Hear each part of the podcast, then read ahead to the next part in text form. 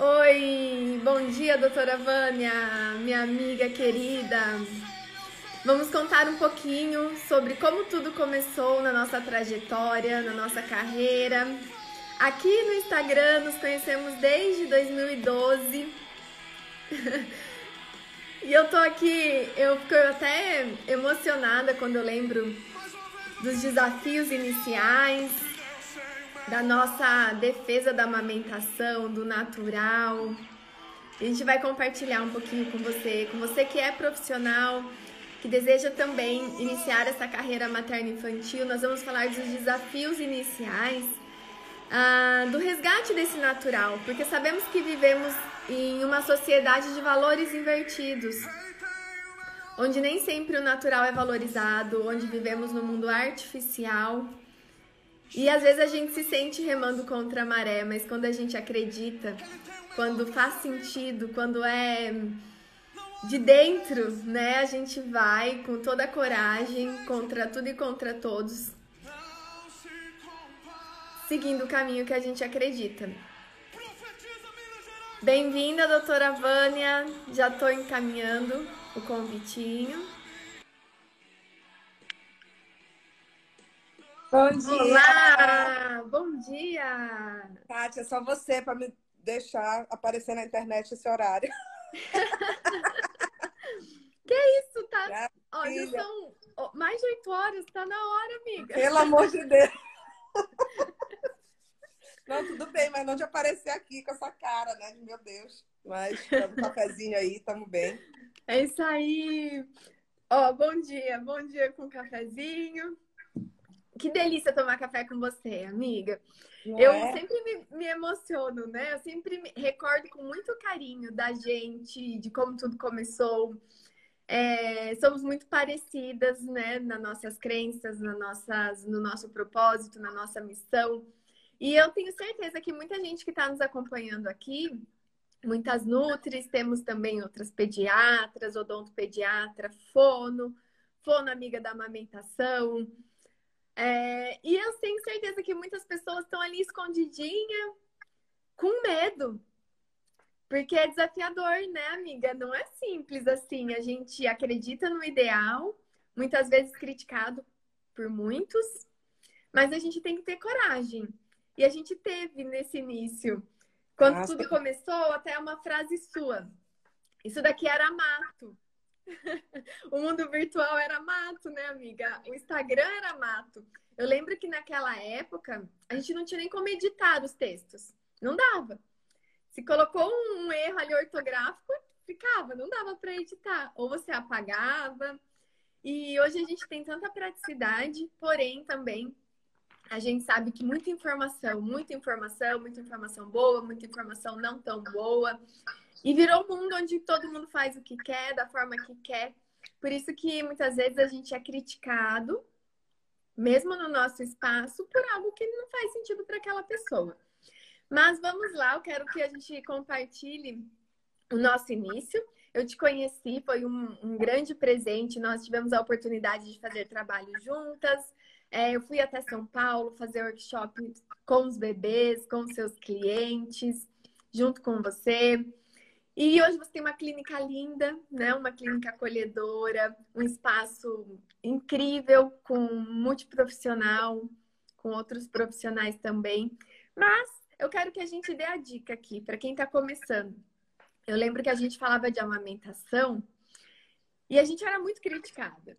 Porque as pessoas não conseguem ter o entendimento que falar de amamentação, apoiar a amamentação, não é julgar quem não amamentou é simplesmente falar da informação para aquelas que desejam, ou até para quem não amamentou numa próxima oportunidade. Não é sobre amamentar ou não, é para todos que desejam apoiar a amamentação. Então, mesmo que você não tenha amamentado, você pode apoiar outras mães a amamentar. Né? Esse é o contexto. Mas nem sempre é simples, né, amiga? Como que a gente lida com isso? Vamos, vamos compartilhar um pouquinho sobre é, essa mensagem, eu lembro que no, a nossa missão. Quando a gente se conheceu, que foi acho que 2012 mesmo, né? Menina já vai fazer 10 anos daqui a pouco. É, como passa, né? O Instagram tinha acabado de surgir assim, essa rede, né? Essa mídia social que era mais para colocar fotos, né? Não, não tinha informação. no Instagram. Era uhum. uma coisa de foto, de imagem, né? E aí eu lembro que eu comecei a procurar, falei, será que tem algum Instagram de pediatra para eu seguir? Eu comecei a procurar e não, não achei absolutamente nenhum Instagram de pediatra que tivesse conteúdo. E aí, só fotos pessoais tal. Aí eu falei, ah, eu vou fazer. Eu lembro muito bem, eu sentada no meu sofá, assim, do nada. Falei, eu vou fazer um Instagram de conteúdo de pediatria, do além. Aí fui lá, fiz, comecei a fazer, comecei a divulgar para minhas amigas. Eu nem tinha consultório ainda, né? Eu trabalhava só em UTI. E, e aí foi começando, e eu acho que encontrei você numa dessas buscas. E eu vi você falar sobre BLW, que era um negócio que eu não, jamais imaginava a existência, né? A minha vida era muito de UTI, então eu não tinha muito contato com consultório, nada. E aí eu comecei, a, eu aprendi muito com você, assim, você indicava os livros, você falava do método. Pô, será, gente? Aí fui lá, comprei o livro. Eu lembro eu lendo o livro do BLW, que tinha saído, né? Aquele primeiro livro e tal. Meu Deus, é isso, é isso. Aí eu fui me encontrando, assim, e aí fui fazendo conteúdo no Instagram e procurando profissionais que fizessem também. Você foi uma delas que eu encontrei. E a gente formou uma redezinha virtual, né, de, de pessoas que faziam conteúdo para o Instagram. E eram conteúdos muito revolucionários para a época. Então, tipo, falar que uma criança de seis meses pode pegar uma laranja e comer. Como assim? Como assim? Uhum. Que história é essa, né? Então, a gente recebia muita crítica, dizer que a gente ia sufocar as crianças dos outros, que estava tudo errado. Irresponsáveis. A, é, a falar de amamentação, que não era para dar água, que não era para dar bico, que, sei lá, informações básicas. Não, era, lembra, radicais da amamentação, que chamavam a gente, as uhum. radicais uhum. da amamentação.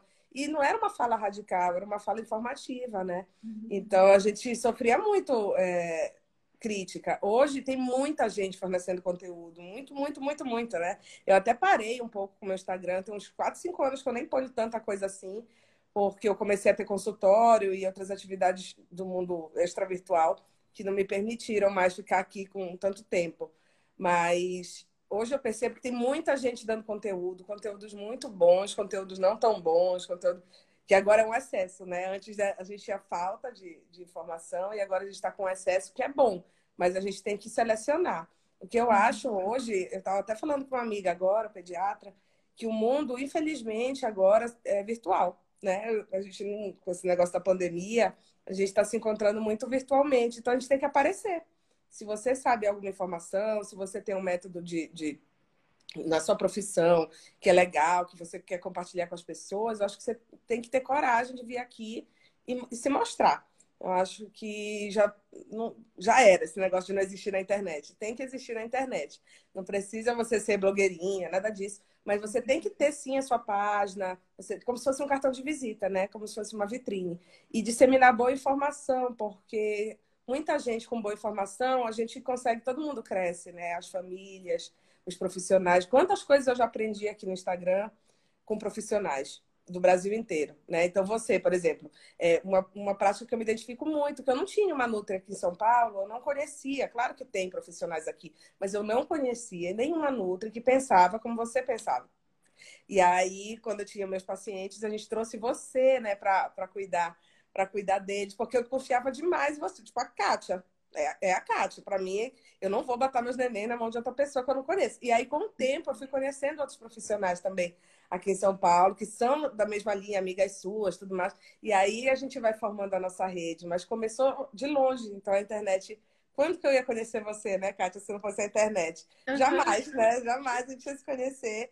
E foi tão bom você ter vindo, foi é, ter esclarecido o BLW, porque tem uma resistência, né? tinha na época e tem até hoje uma resistência das pessoas ao método, um medo do engasgo, um medo. É natural, né? Tudo que é desconhecido, que não é via de regra cultural, a gente fica é, temeroso um pouco. Mas lembrando que assim como a amamentação e o método BLW, que hoje tem esse nome, mas nada mais é do que você alimentar a criança. Isso existia antes. Isso é um uhum. resgate. Ninguém está inventando nada, não é uma invenção nossa, não é isso. Isso é um resgate de uma geração que foi pulada, que foi a nossa, né? A gente não teve isso, mas as nossas avós tiveram isso, as nossas mães tiveram isso. Então, a gente está resgatando uma coisa ancestral e, e trazendo de volta para agora. E existe sim uma resistência por conta de desconhecimento. Eu tive essa resistência, mas eu acho que a gente tem que aprender a abrir o olhar, a gente tem que aprender a ver o novo, a ouvir, a escutar primeiro, depois julgar,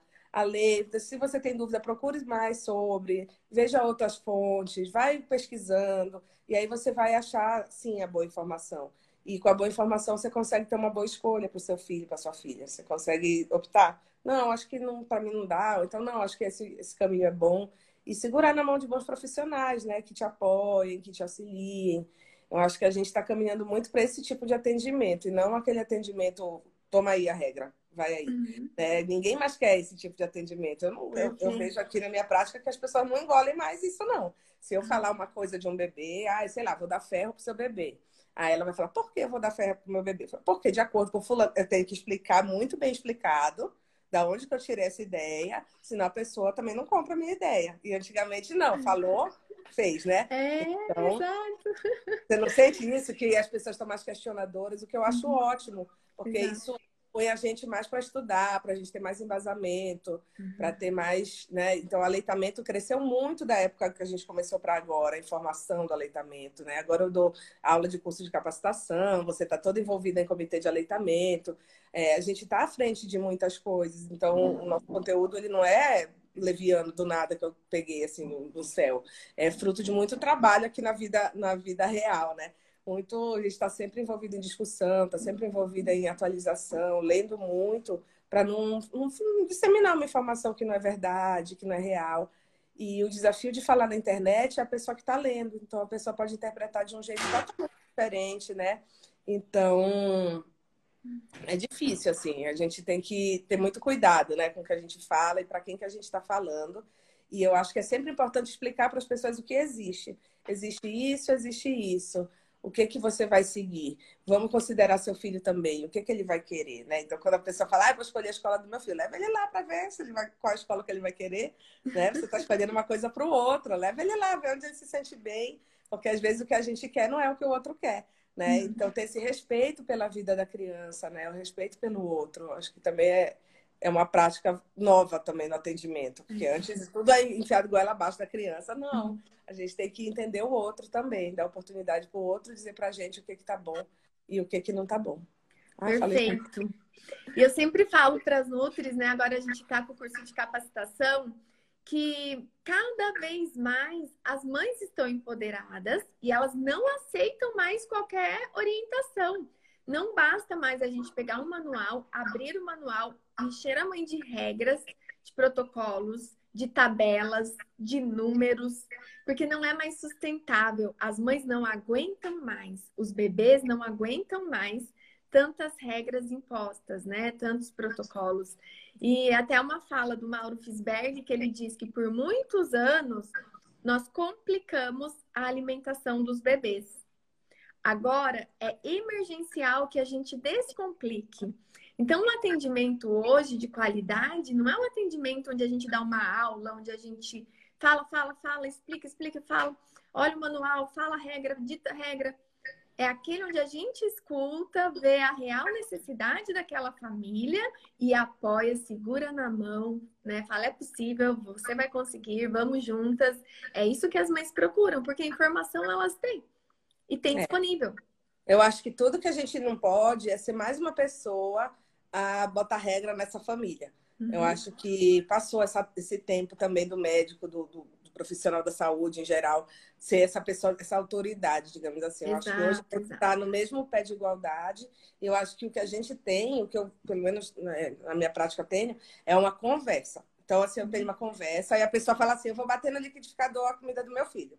Eu não vou falar para ela: não, não bate no liquidificador a comida do seu filho, meu Deus, meu Deus. Não, não vou falar isso. Eu falei, ah, então, mas no liquidificador, onde é na vida real que você come uma comida que bate no liquidificador? Qual é o restaurante que você vai? Sei lá, né? Aí a pessoa falou, não, não é. Não. Eu falei, então, é, o que, que a gente está querendo que o seu filho faça? Coma na vida real. E isso não, é, não é real, né? É uma coisa temporária, mas qual é o objetivo? Seu bebê já consegue mastigar. Aí você não fala não. você fala o sim, entendeu? Você fala o que, que ele já pode, o que, que ele já conquistou, por que, que ele não precisa disso. Mas sem ficar, meu Deus, sabe assim, sem fazer esse alarde que eu vejo as pessoas fazendo. Nossa, meu Deus, bico, chupeta, chupeta. Não, fala, fala por quê, né? Tenta entender por que, que ela falou isso. Fala, ah, porque foi assim, eu acho que é assim, não é assim? Porque senão você espanta também o cliente e você não tem uma boa comunicação. Acho que a gente tem que focar muito na boa comunicação e explicar. A pessoa está te procurando para se informar. Você não é obrigada a saber. Ela não é obrigada a saber que o método BLW, o método. Ela não é obrigada a saber isso. Ela foi lá numa profissional para saber isso. É, então, e às vezes ela nunca nem viu, né? né? Tá muito distante isso para ela. E aí não basta é. a gente só falar, agora tem que ser assim. A gente vê muito isso na consulta, quando gente, eu, por exemplo, né, convido a família, convido os avós, e, e, e, raramente a mãe vai desacompanhada. Ou vai com o cuidador, ou vai com o avô, né, com os avós, com a avó. E aí imagina para essa avó que fez por, pela vida toda de uma forma, agora a gente vai chegar lá e vai falar, ó, isso é errado né? Isso é prejudicial, é. mas o filho dela cresceu, ela não vai ter ainda esse, dimen esse dimensionamento. Então, explicar que tudo bem, mas agora a gente pode fazer ainda melhor e ter resultados ainda melhor. Imagina se você fez assim, foi bom, imagine se a gente fizer assim. Exatamente. Vai ser ainda melhor, mas não é, criticando, né? Julgando. Acho que a nossa fala diz muito. É porque parece que a gente fala muito sobre isso e todo mundo sabe. Só porque você fala todo dia no seu Instagram e eu falo no meu, nossa, eu tô cansada de falar disso. Como é que você não sabe? Gente, a gente fala por uma bolha, né? A gente uhum. fala por uma pontinha do iceberg. Então, a, gente, a, nossa comunicação ela não está na, na, mídia nacional, ela não está no jornal, ela está aqui dentro de uma redezinha que é o Instagram, de pessoas que têm acesso ao Instagram, sabe? Assim, então, a gente está falando sempre para um público muito pequeno e dá a sensação que todo mundo sabe. Porque eu tô aqui, ai, ah, de novo a Vânia falando de alimentação, passa essa live. Ah, de novo a Kátia falando isso aqui, passa, sabe, para essa, essa pessoa, mas muita gente aí fora não sabe.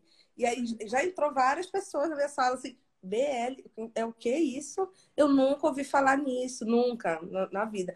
É muito comum. Então a gente tem que começar devagar e você não tem que dizer o que você acha, você tem que dizer as evidências também. Olha, tem isso, tem isso. Apresenta as escolhas para a mãe. E eu, eu falo também, ó, às vezes o seu neném não vai querer pegar agora, às vezes o seu neném não vai querer colher, às vezes neném... vamos ver o que o seu neném vai querer na hora também, porque você planeja todo um jeito e o bebê vai lá e faz assim e não quer esse jeito, ele quer o outro jeito. Então, falo também, vai, vai de mente aberta para ir para ir ajustando, porque tem uma outra pessoa envolvida, não é só você, né? Mas é isso, dessa sensação que a gente está falando tanto que todo mundo sabe e as pessoas não sabem. A gente tem que começar a se comunicar melhor. Eu acho que as pessoas têm muito conteúdo. É, conteúdo tá fácil hoje. Não estou dizendo para você estudar pelo Instagram, mas às vezes no Instagram alguma pessoa mostra um estudo, alguma pessoa mostra que saiu um consenso. É, para você estudar sempre pelas fontes científicas. Eu, tô, eu tenho visto muita gente também. Ah, eu estou aprendendo tudo pelo Instagram. Não, meu amor, o Instagram ainda não é uma, né? ainda não é uma instituição de ensino, né? É uma é. instituição informativa que você pode buscar as fontes mas é, o que eu acho mais difícil é a comunicação. As pessoas estão com nota 10 no conteúdo e nota 2 na comunicação desse conteúdo, que é muito não pode isso, não faz isso, não. Eu acho que agora a gente precisa treinar outra coisa para ser um bom profissional, que é a, a, empatia, né? Que é você uhum. acolher aquela mulher, acolher aquela mãe, acolher a família, entender que às vezes não vai ser do jeito possível que você gostaria, você profissional, que você vai ter que ter uma caminhada ainda. Eu acho que a gente tem que ter escuta também.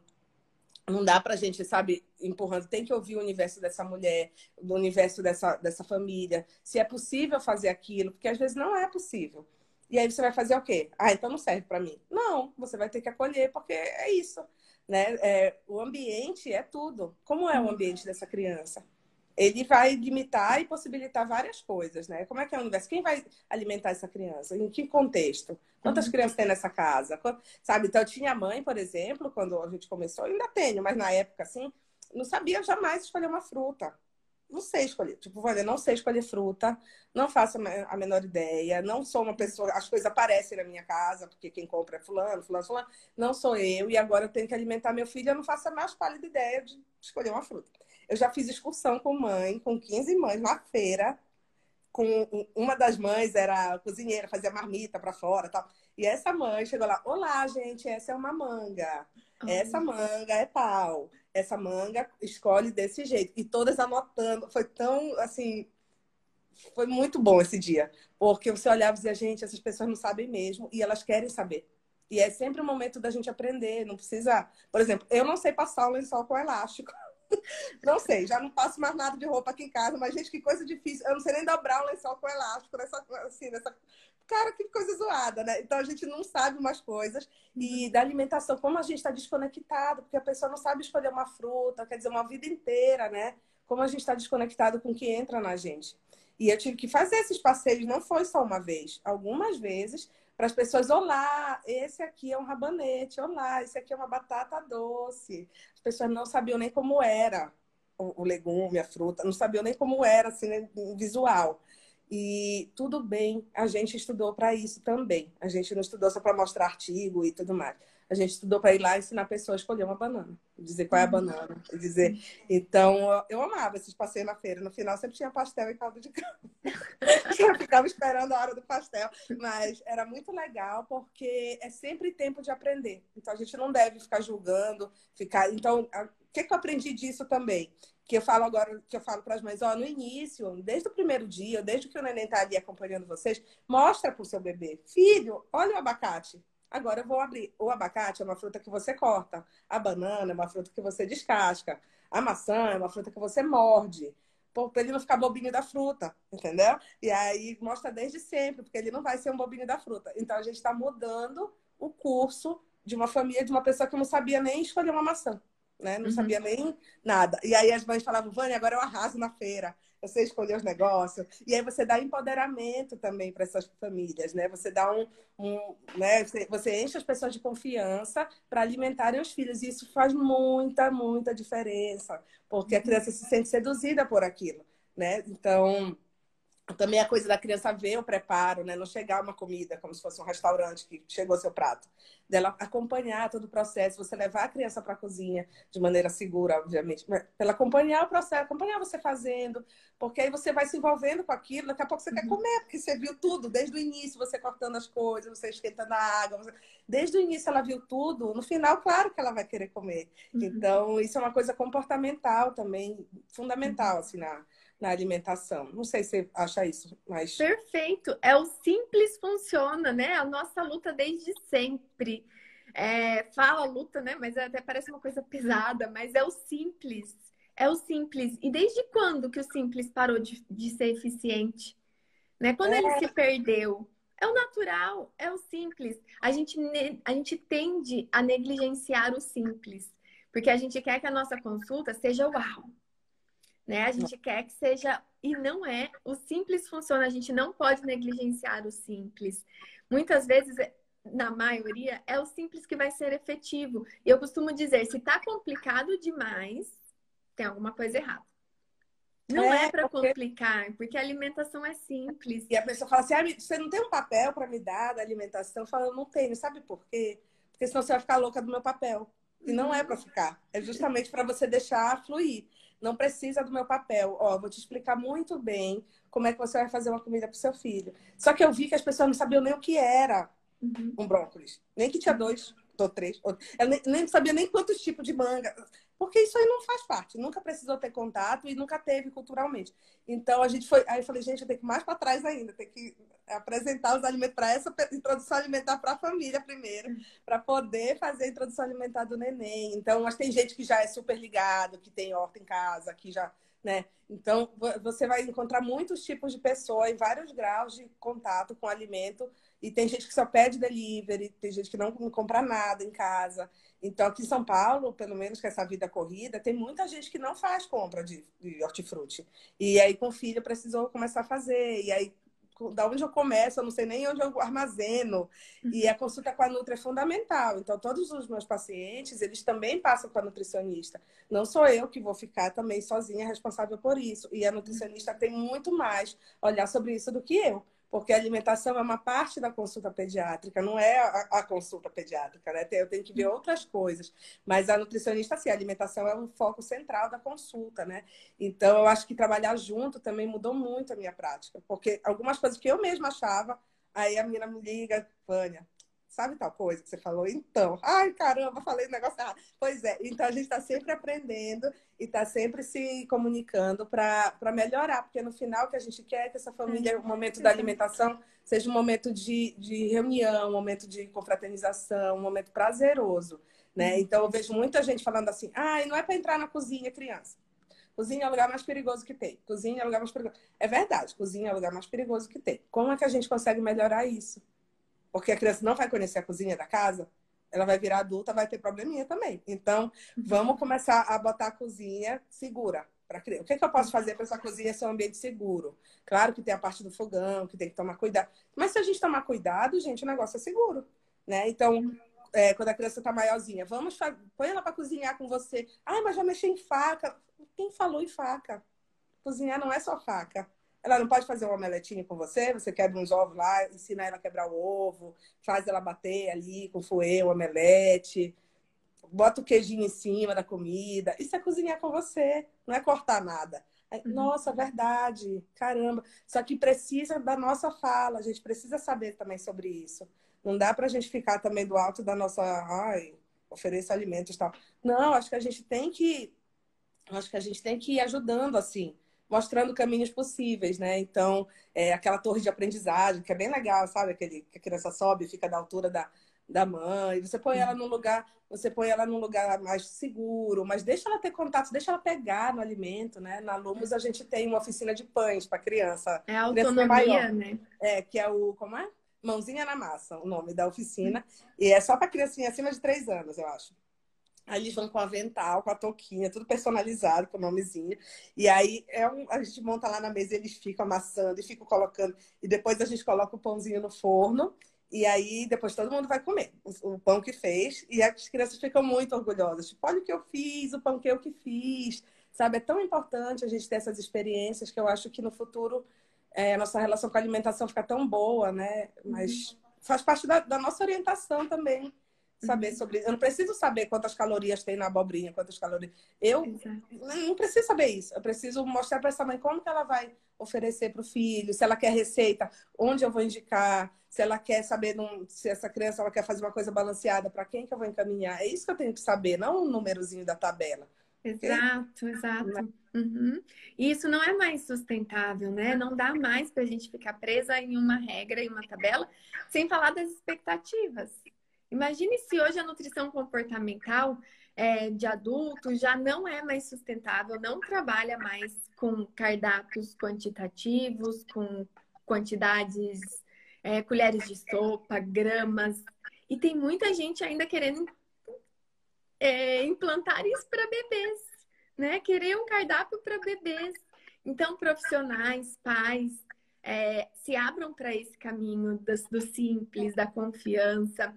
Porque a gente não ensina o bebê a comer, a gente não impõe o quanto o bebê vai comer, porque só ele sabe. Nem se eu fosse a melhor nutricionista do mundo, nem se a doutora Vânia fosse a, a melhor pediatra do mundo, nós não. saberíamos dizer o quanto o seu filho tem que comer. É. Porque só ele sabe. E toda, tudo que a gente disser, tudo que a gente subestimar ou superestimar, a gente vai estar tá indo contra o curso natural. É. E ainda provocando uma ansiedade, uma frustração, uma expectativa nos pais totalmente desnecessária.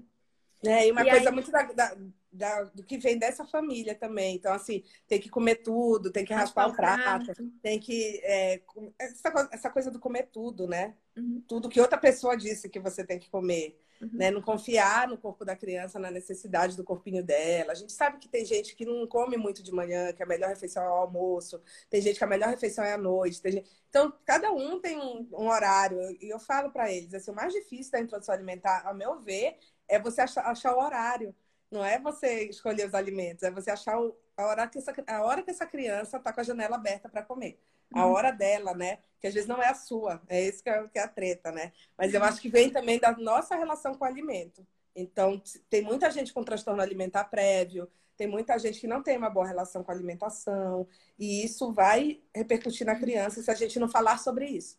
Acho que a gente tem que falar sobre isso. Como é a relação de vocês com a comida? Como é a relação de. Né? Porque isso aí vai passando para também no comportamento. A criança copia muito a gente, né? A criança aprende por imitação. Então. E muda. Eu já vi muitas famílias mudarem totalmente a alimentação depois do neném. Totalmente. Uhum. Porque você é meio forçado a mudar, porque você compra as coisas, a criança come só esse pedacinho, aí sobra isso tudo, aí você vai comer aquilo. Aí quando você vê, você acabou também melhorando a alimentação da casa inteira, né? Todo mundo melhorou e coisas que você nunca comprava, porque, ah, sei lá, não gosto disso. Você tem uma memória lá da sua infância que você não gosta daquilo. Aí você comprou para seu filho experimentar, você teve que comer o resto que sobrou. E aí, nossa, até que não, até que não é ruim isso aqui. Tanta gente já contou isso. São falas muito, muito frequentes, né? Que, é o melhor momento, né? Que é um, um, um, motivo maior do que o alimentar bem o seu bebê. E eu sempre enfatizo: ninguém perde nada por melhorar a alimentação. Todo mundo ganha. Então, é uma coisa certa, né? Uma coisa garantida. Todo mundo ganha em melhorar a alimentação. E a melhor oportunidade, porque é o seu filho, é o seu bebê, é promover o melhor para ele desde o início. E aí todo mundo entra nessa, né? Nesse, nesse mar de saúde, de qualidade. Sim. Porque se a gente esperava por um bom motivo, agora a gente tem, que é o nosso bebê. É, eu acho que a gente tá, tem sempre que acolher as pessoas. Vou falar do meu caso. Eu, quando vim morar em São Paulo, eu engordei 20 quilos, desde que eu vim morar aqui. Porque eu morava atrás de um shopping e eu tinha que entrar nele todo dia para chegar na minha casa e eu já comia lá. E eu fazia escolhas muito ruins. Não é que só shopping só tem comida ruim, mas eu fazia escolhas horrorosas sempre. E eu engordei 20 quilos e tive um grande problema de saúde. E precisei emagrecer. E aí eu fui em várias Nutris e várias me mostravam aquela pirâmide, isso aqui, isso aquilo, aquilo outro. E nunca eu conseguia me adaptar, porque uma vida de médico eu não tinha tempo de cozinhar, não sabia cozinhar, não sabia, sabe, não, não era minha realidade. Até que uma vez eu fui numa Nutri, que ela, eu falei para ela, falou, como é a sua vida? Eu falei, eu não consigo ter momento de cozinhar em casa, eu chego muito cansada, eu chego meia-noite, eu, eu, faço uma comida só para mim, que sobra muito estraga. Assim, não, não, tá, não tô me acertando eu fazer minha comida. Aí ela falou, então tá bom, me dá aqui o, o, o sei lá, o aplicativo de comida. Então, vou te dizer restaurantes de comida saudável e quais são as escolhas boas que você pode fazer num restaurante japonês, num restaurante árabe, num restaurante italiano.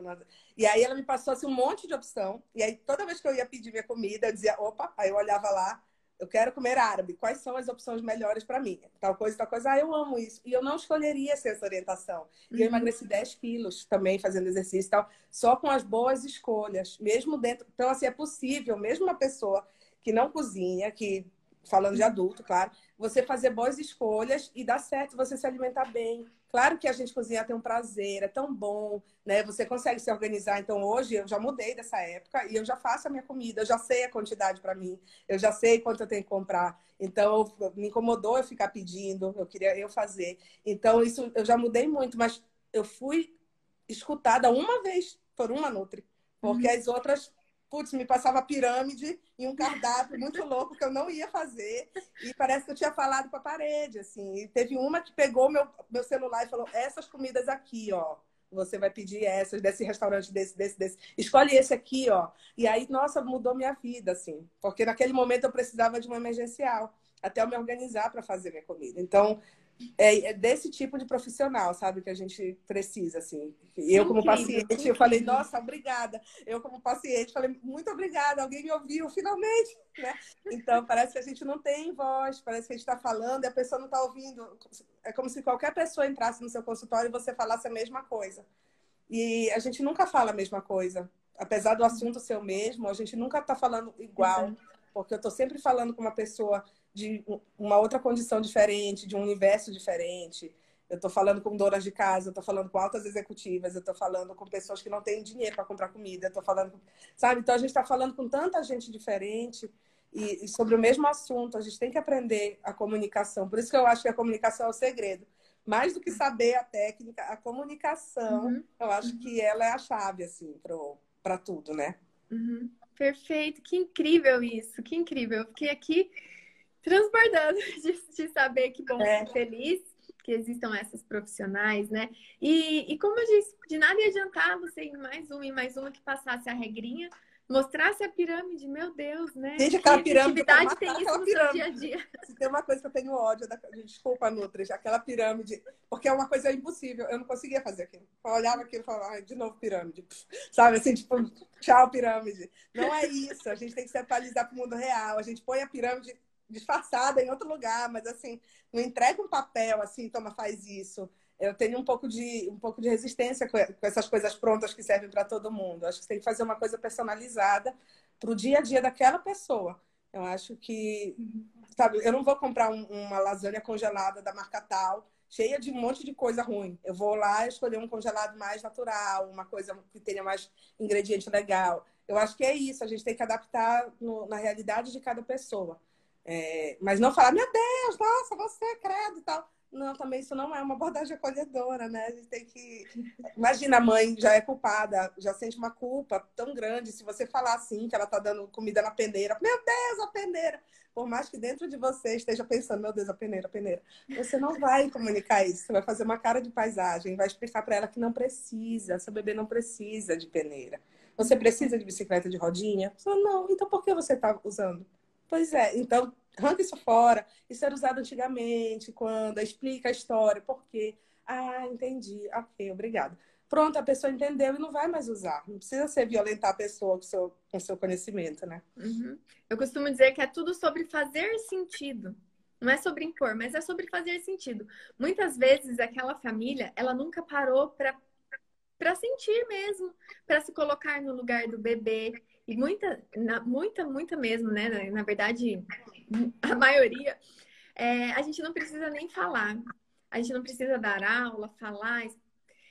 Muitas vezes a, as pessoas, apenas por mudar a visão, e uma dinâmica muito simples que funciona é quando o pai chega com a queixa que o bebê não quer comer.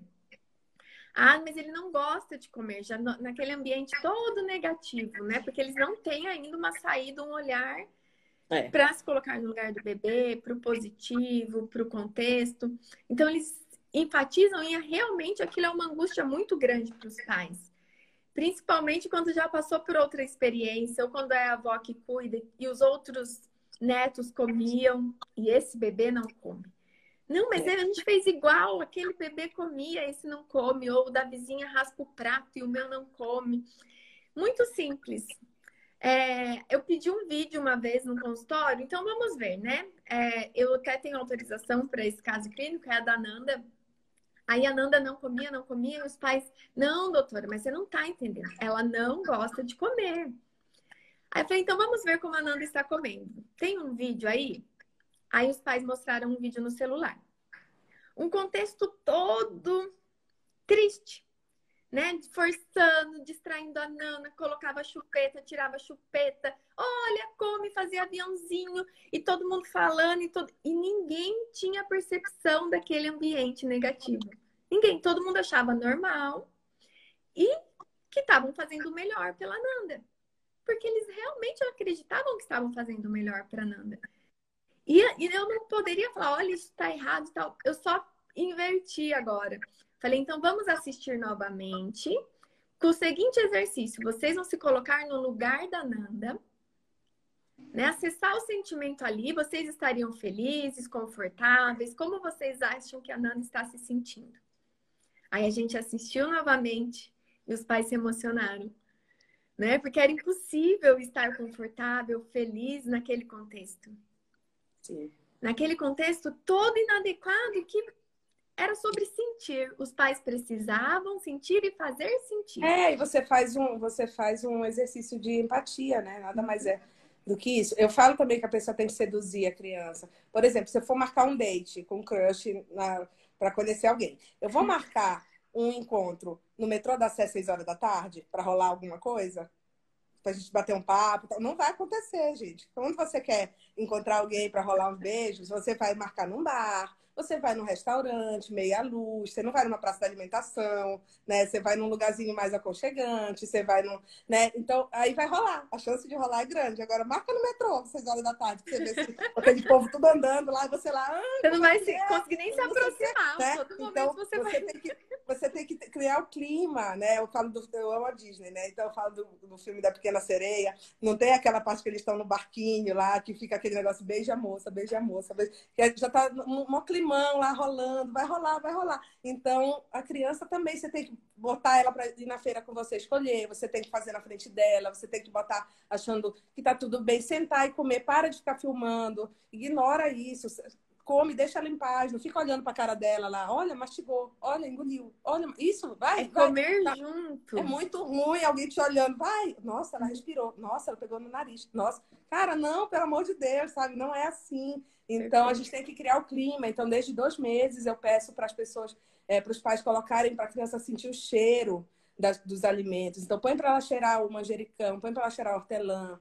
põe para ela cheirar banana, laranja, mexerica, põe para ela cheirar as coisas que você está comendo. Não é para ela comer, é para ela sentir o cheiro. Para quando for o momento, ela ter esse cheiro já na, na, na, memória dela. A gente treina o olfato, né? A gente treina muito pouco o olfato das crianças. A gente dá coisa para eles segurarem, a gente mostra coisa, mas o olfato ele é um sentido que ele é fundamental na alimentação. Fundamental. Ele é, ele é o mais importante, né, de todos. Então, eu acho que você sentir aquele cheiro desde sempre, se estiver fazendo um refogado, vai lá perto, né? Claro, com segurança, para ninguém se queimar. Mas assim, ó, ó, oh, filha, esse cheirinho, hum, cheirinho de comida boa, vai acontecer. Então, assim, começar a envolver a criança no processo desde sempre.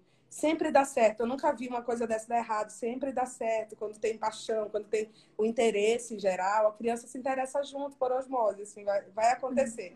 Agora, cria um ambiente desse que você falou, que é um ambiente totalmente perturbador não vai rolar, não vai rolar. Uhum. E aí vira uma coreografia, porque a criança senta, aí você tenta, ela diz que não, aí todo dia parece que foi uma coisa ensaiada. O papel dela é recusar, o seu papel é insistir, o papel dela é recusar. E aí ela já assumiu esse papel. Se ela não fizer isso, ela está meio que decepcionando também os pais, né?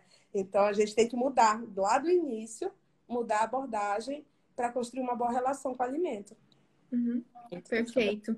E, e sempre é mesmo que a gente acredita, né, que seja estranho o bebê comer sozinho, que isso é perigoso, mas eu vejo muitos pais é, que têm medo de dar um brócolis para o bebê segurar, mas dá uma bolacha de maisena para o bebê segurar. É. Porque é cultural, né? A gente, é, os, todo mundo comia bolacha de maisena na nossa época, né? Fomos criadas com o pacotinho e hoje a gente faz esse trabalho de conscientização do resgate do, do alimento natural. Mas as mães não têm medo de dar uma bolacha de maisena para o bebê segurar, mas tem medo de dar um brócolis. É muito surreal, é. né? E aí, quando a gente faz isso, esse despertar, então sempre se colocar no lugar do bebê. É, o bebê, mesmo que você opte pelas papinhas, que ela seja da melhor forma possível, nunca imposta, mas deixe o bebê buscar, né, pela colher. E se ele desejar, deixe ele tocar no alimento, porque ele pode e ele deve tocar no alimento. Não tem problema nenhum ele pegar, ele se sujar. A gente tem essa inversão de que comer não pode se sujar. E o é. se sujar na alimentação é aprender, faz parte do aprendizado. E quanto mais o bebê tiver contato, agora imagine você, você tem que abrir a boca para comer algo que você nunca viu, que você nunca experimentou, nunca texturizou, você só estava adaptado com leite, que se difere em vários parâmetros, né? É líquido, no sabor, na textura, em todos, no aconchego, né? Até a forma de comer é diferente. E aí, de um dia para o outro, a gente quer que o bebê abra a boca, coma, engula o que ele nunca viu e ele tem que engolir o que ele nem pode tocar. Ó, você não pode nem tocar nisso, você não pode reconhecer é. isso, mas você tem que engolir. Nossa é muito assustador para o bebê. É bem terrível. É, é muito egoísmo da nossa parte. Então, que a gente possa ter mais empatia, acolher mais esses bebês, ser mais respeitosos com eles no início, porque ele, ele nem sabe, ele nunca viu, ele está reconhecendo. Então, respeitar esse processo de aprender a comer. E aprender a comer não se resume a engolir. Isso é só uma pequena parte do processo que vai acontecer. Quando a gente é. faz com respeito inicialmente. Não, e né? ficar fazendo a barba da criança. Tipo, come e raspa. Come. Fala, para de fazer a barba do seu filho. Adorei. Deixa a criança comer até o final. Ela, vai, ela precisa sentir que tem coisa aqui. A gente aprende. Porque quando ela crescer, que ela estiver comendo e sentir um negócio aqui, ela vai lá e vai pegar. Senão vai ficar aqueles adultos que andam por aí na rua, cheio de comida aqui, que nem percebe. Esses próprios receptores aqui você não desenvolve, né? Então deixa a pessoa comer em paz. Quando terminar, você limpa. Para de ser a pessoa que fica limpando a cada colherada, a cada momento, porque você tem aflição. Deixa a criança ser livre. Depois você dá uma limpada só. Para de ficar raspando, raspando, raspando. Sabe? Isso dá muita aflição, assim, porque a criança não aprende que tem comida aqui. E é tão bonitinho uhum. depois, mais velhos, que ele tem um macarrão aqui, ela vai com a língua, assim.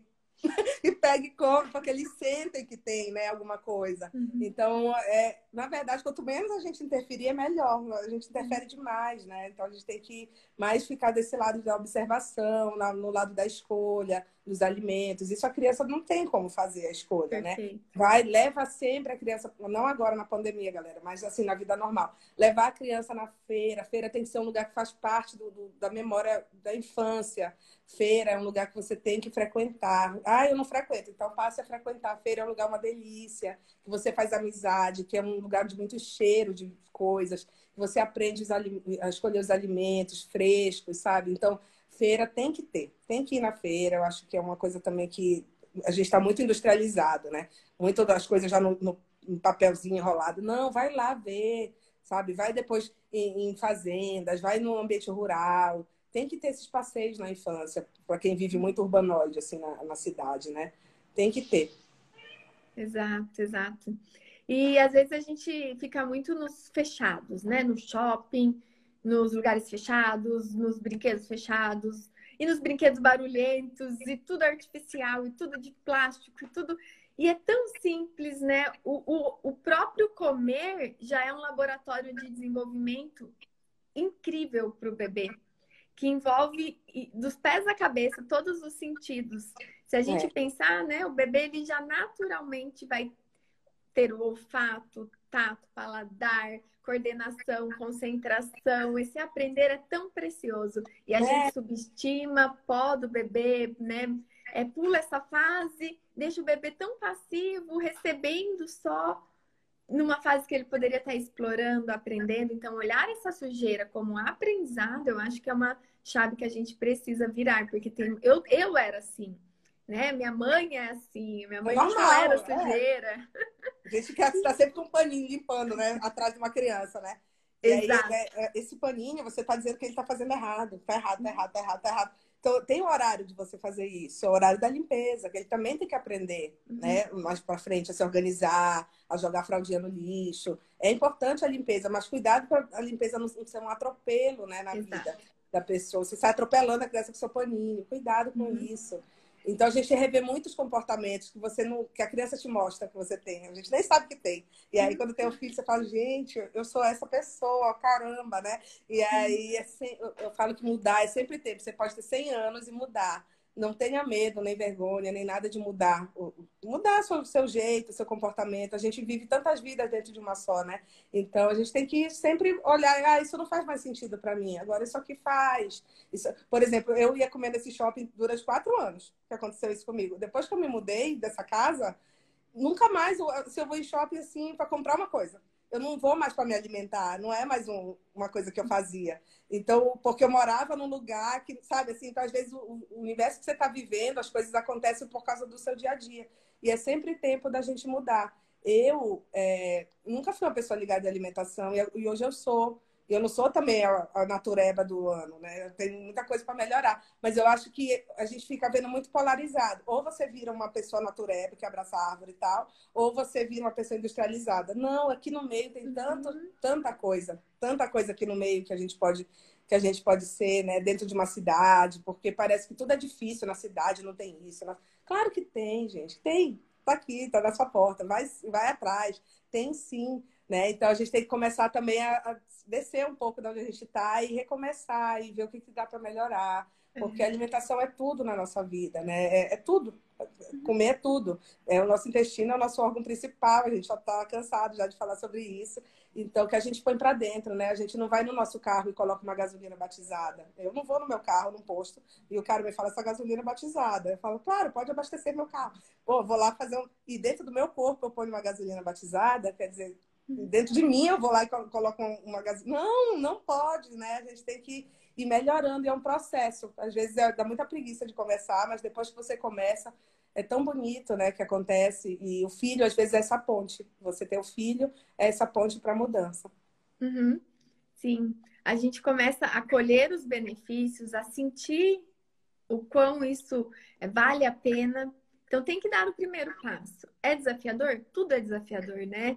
Nada é simples e acontece de um dia para o outro, em todos os parâmetros, né? E na alimentação não é diferente. Muitas vezes a gente carrega isso por anos da nossa criação inteira, como se sujar, né? A gente carrega isso de que não pode, que não deve. Pelo contrário, quanto mais a criança se sujar no início, menos ela vai se sujar depois. Porque ela vai treinar, ela vai aprender, vai fazer coordenação. E isso é preparatório para o uso de talheres. Então, ela vai ser aquele bebê com um ano, um ano e meio, que já não vai mais fazer sujeira. E aí isso acontece, eu estou dando esse exemplo, mas ele se estende. A gente é. começa, né? E tem muitos profissionais aqui que eu acho que uma dica é você de verdade acreditar nisso. Porque também não adianta a gente falar isso. É muito bonita essa fala, né? Nossa, deixa se sujar, sujar é importante. Mas se uhum. você não acha lá dentro do seu coração que sujar é importante, a sua comunicação não vai ser boa. Não Exato. vai ser. Vai ser a expressão ruim. já vai falar, né? Você, vai, você tá falando da boca para fora, você tá falando que o negócio não. Né? Então, assim, a gente tem que acreditar no processo. Você tem que de uhum. verdade achar que o que você está orientando é o melhor para aquela família e não o que é o certo. Né? Então, passa de uma mudança interna para uma mudança externa. Então, uhum. eu acredito, de fato, que se você mostrar cheiro para a criança, aí você fala tão melhor, né? É, é uhum. verdade o que você passa. Uhum. Então, eu acho que se vocês, profissionais, ainda têm uma certa resistência com isso, ainda, ah, eu não lido bem muito, eu não, eu não acho muito isso. Então, vamos trabalhar isso. Vamos, por que você não acha muito isso? Se aproxime de pessoas que pensam assim, conversa, frequenta os Instagrams, frequenta as lives, é, se reúne, toma um café quando puder, né? Café virtual agora. Uhum. Mas, assim, se reúne com pessoas que por que você tem esse bloqueio? Vamos, vamos ver sobre isso, porque se você não falar o que você acredita de verdade, você é fake. Você está passando um negócio que não é verdade. E é muito claro, a gente vê muito quando a pessoa está passando uma coisa que não é não é verdade dela, né? Uhum. E, então a gente tem que fazer. A medicina, né, o ramo da ciência, ele muda a todo momento. Quando eu me formei era um jeito, quando agora é outro, hoje é outro. Então a gente está se a gente tem que ser um camaleão, assim, a gente tem que mudar mesmo. Quem trabalha com saúde não pode ser ser pé fincado numa coisa. O tempo vai mudando, eh, as coisas mudam a cada ano. Lembra do ovo? O ovo é bom, o ovo é ruim, o ovo é bom, o ovo é ruim, o ovo é bom. Sabe? Assim, vai mudando. Sei lá se o ovo é bom, se o ovo é ruim hoje. Bola de coco é bom, é ruim, é bom, é ruim, é bom. É ruim. E aí, toda hora, os alimentos, as teorias vão mudando e a gente tem que estar. Tá, é, não tem nada. A gente não pode ser um profissional rígido, a gente tem que ser um profissional um profissional fluido, né? O líquido, ele se adapta em todos os recipientes, o líquido é um estado que se adapta em todos os lugares, ele entra nas brechas, ele... então a gente tem que ser assim, a gente tem que ser fluido, a gente tem que ouvir uhum. mais, a, mais as coisas. Que né? perfeito, né? lindo. E eu, eu, esse é o meu convite, eu sempre falo, vamos se entregue para a experiência e tenha humildade para sempre estar aberta para aprender. E eu falo, né, isso eu é, é o meu lema. A gente transfere confiança com o olhar. Então, se é. você está falando aquilo, mas que não faz sentido para você, que você não acredita, mas só porque você leu, porque estão dizendo que é o certo, não vai funcionar. A gente transfere a confiança com o olhar. Muitas vezes a gente não precisa nem falar. Então, é sobre fazer sentido. E o meu convite é para todos os profissionais, para todos que estão nos acompanhando, para quem quer iniciar essa jornada materno-infantil, se abrir para isso. E é sobre sentir, sobre você internalizar aquilo que faz sentido para você. Né? É o que, o que realmente brilha os seus olhos naquilo de que você acredita. de que você sabe o que você está fazendo, onde você vai chegar, o que você espera com isso, os frutos que você vai colher. E aí a gente consegue transbordar isso, né? Que é lindo, é muito obrigada. Doutora Vânia, nosso tempo está acabando. Eu quero que você deixe uma mensagem final para os profissionais. Gente, adorei. Kátia, só você para me fazer cair da cama esse horário, mas obrigada, valeu muito a pena a conversa. É, eu me senti muito tempo muito solitária, então agora eu não me sinto mais. Tem muita gente já pensando assim. E te agradeço, porque foi você que pegou na minha mão lá atrás, a gente foi juntas, né, crescendo. Então, sigam essa mulher, ela é uma inspiradora, ela é um exemplo na área de nutrição infantil, sigam ela, mas muito mais como ser humano do que como técnica. Ela é uma, tem uma ótima técnica, mas a gente tem que pensar sempre no ser humano. E se você tem alguma dificuldade na sua prática, procure um profissional que já está mais experiente, fale sobre isso para vocês melhorarem né? Para vocês conseguirem é, caminhar. Todo mundo começa a caminhada de um ponto, a gente só está começando, né? Eu só estou começando, eu sempre estou começando, nunca estou terminando. Então a gente está começando e vocês têm que acreditar no processo, acreditem no processo, porque isso é o passo número um. Porque se você não acreditar, tudo isso é lixo, não, nada faz sentido, assim, para. E melhorem a comunicação de vocês e parem de empurrar pirâmide nos outros. Ótimo! Agora vamos treinar a comunicação, né? Em primeiro lugar, muito mais do que a informação, porque a informação muitas vezes até nos distancia. Opa! Que incrível! Ai, eu que agradeço. Eu sou imensamente feliz e grata por encontrar profissionais nessa jornada que têm o mesmo olhar, né? Que acreditam nos mesmos ideais.